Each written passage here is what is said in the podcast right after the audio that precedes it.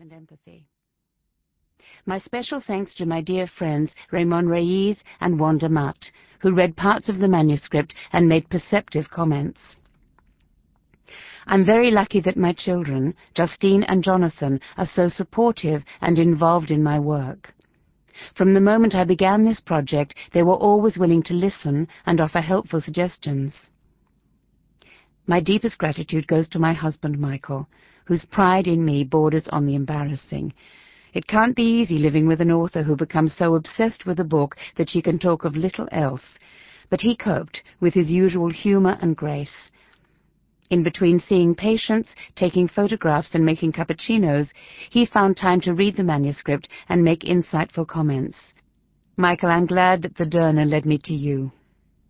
Words are inadequate to express my gratitude to Selwa Anthony, agent extraordinaire, who is indefatigable in her efforts and unremitting in her support. From the team at HarperCollins, I've received the kind of enthusiasm and respect that writers dream about, but rarely experience. I feel privileged to work with outstanding professionals like Shona Martin, Linda Funnell, and Kay Wright.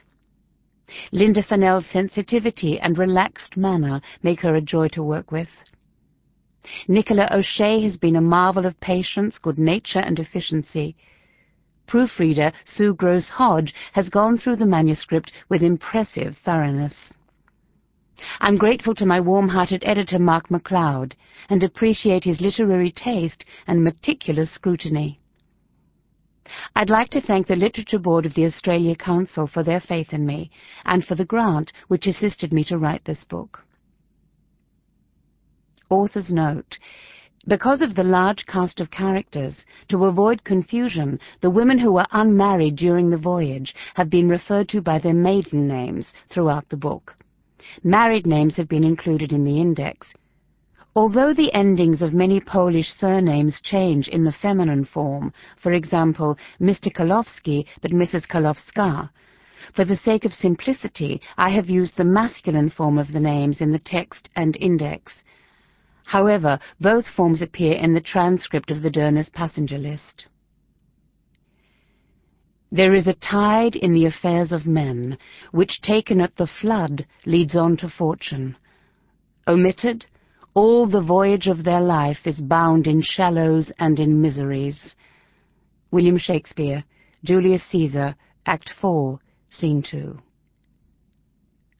Part 1 The Voyage Prologue The Postcard from Marseille A postcard of Marseille's Vieux Port, saturated with dark colors like an old painting, fell out of a letter that Auntie Suava sent me from Poland several months ago. I thought this card would interest you, she wrote. As I turned it over, I caught my breath. I was looking at my mother's handwriting, which on its own is enough to evoke a rush of nostalgia and regret, but it was the date that made me stare with disbelief.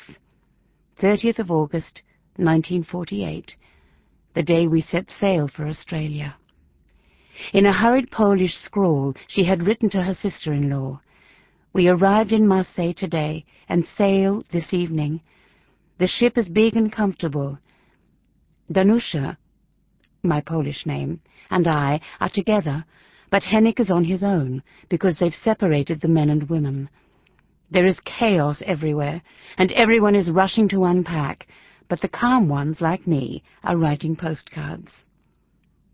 Across the front of the card, above the picture of the port, my father added, almost as though he had known that one day I'd want to know this, I'm posting the card from the ship.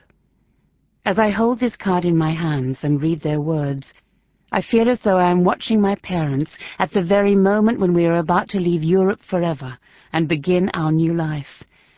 They have stepped through the magic mirror of time and stand before me with all their hopes and dreams for themselves, and above all for me.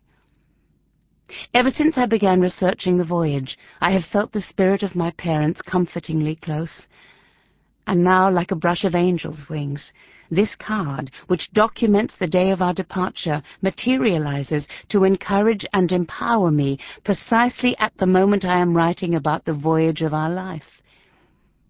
Several times in the past, at significant crossroads of my life, something inexplicable has occurred to light up my path with meaning. The postcard from Marseille is a sign that my parents who brought me to Australia are still watching over me and that they have blessed my project. Chapter 1 In the oppressive August heat, the seeping drains and garlic-saturated kitchens around Marseille's Vieux Port exuded an overripe stench that lingered over the waterfront. Down by the harbour, fish heads rotted on the cobblestones as fishermen in striped jerseys and navy berets threw their catch on the scales. The salty smell of fish and seaweed mingled with the reek of sump oil, and the water's surface gleamed with the iridescent colours of petrol spills. Moored to the wharf, solidly white in the stupefying glare of a Provençal summer, the SS Derna looked handsome, proud, and new.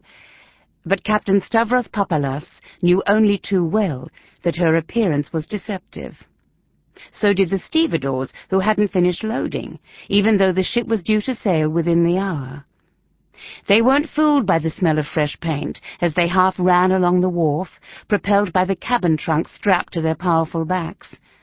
Stocky and broad-shouldered, with short tempers and foul tongues, they left behind them a trail of curses, gobs of spit, the biting smoke of Gauloise, and the musky odour of male sweat that has hung over this port for centuries.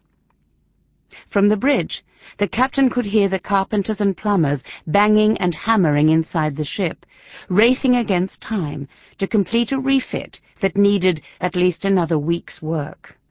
The communal washrooms that would soon be shared by over 500 passengers were primitive, offered little privacy, and were barely half finished. The toilet doors were not attached, and there were problems with the plumbing. Worse still, there were no laundry facilities of any kind. How the mothers of all those small children down on the wharf were going to manage in these conditions didn't bear thinking about. But any minute now, the owner would turn up and tell him that everything was ready, and he would have to give the order to sail. A stream of juicy curses rose to his lips when he thought about the owner of the Derna. If only he could convince him to delay the departure. The knowledge that he was responsible for the safety of over 500 souls on a ship that wasn't seaworthy weighed him down. He lifted the cap off his balding head to wipe his brow and shifted his plump shoulders in his ill-fitting white jacket. Squinting into the sunlight, he gazed at the frenzied activity in the busiest port of the Mediterranean. Founded by Greek mariners at the time Homer had immortalized the epic voyage of his mythical hero, Ulysses, Marseille has seen ships and mariners come and go for 26 centuries. Two thousand years ago, proud Athenian triremes and stately Phoenician quinquiremes with pagan goddesses on their wooden prows sailed into this port, laden with grain, salt, silks, spices, and purple dyes, that they traded for metal from Provence. Later the Romans conquered it, erected docks and built the drains that stank as though they hadn't been flushed out for 2,000 years.